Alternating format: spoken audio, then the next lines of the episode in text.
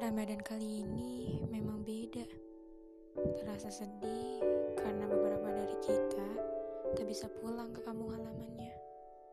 Tak bisa bercengkerama dengan keluarga dan kerabat terdekat. Tapi meski harus di rumah aja, kita tetap bisa membuatnya istimewa. Karena di tengah segala yang kita cemaskan, selalu ada harapan. Di tengah semua musibah dan ujian, selalu ada nikmat. Semoga kita semua termasuk hamba Allah yang pandai bersyukur. Semoga Ramadan kali ini kita bisa menang melawan diri sendiri. Semoga pandemi ini segera berakhir, sehingga bertegur sapa bisa dibarengi dengan peluk dan jabat erat. Jadi,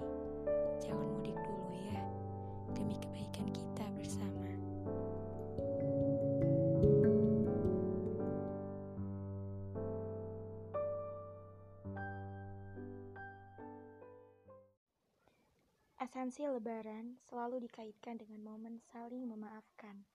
Tidak salah memang, namun memaafkan lebih baik disegerakan. Karena perihal waktu, siapa yang tahu? Manusia adalah tempatnya salah dan dosa. Kadang dosa itu terasa, kadang tidak. Kadang disengaja, kadang tidak. Tapi kita tetap harus memaafkan setiap kesalahan orang lain dengan hati yang lapang dan penuh keikhlasan. Saling memaafkan itu indah. Sesakit apa pun seseorang pernah menyakiti, membenci dan menjauhi bukanlah solusi. Beri ruang dan bantu seseorang untuk berubah, bukan menyelimuti diri dengan rasa amarah.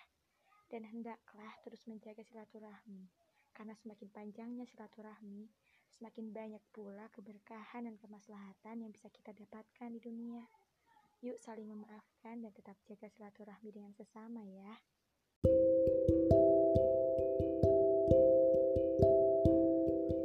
Esensi lebaran selalu dikaitkan dengan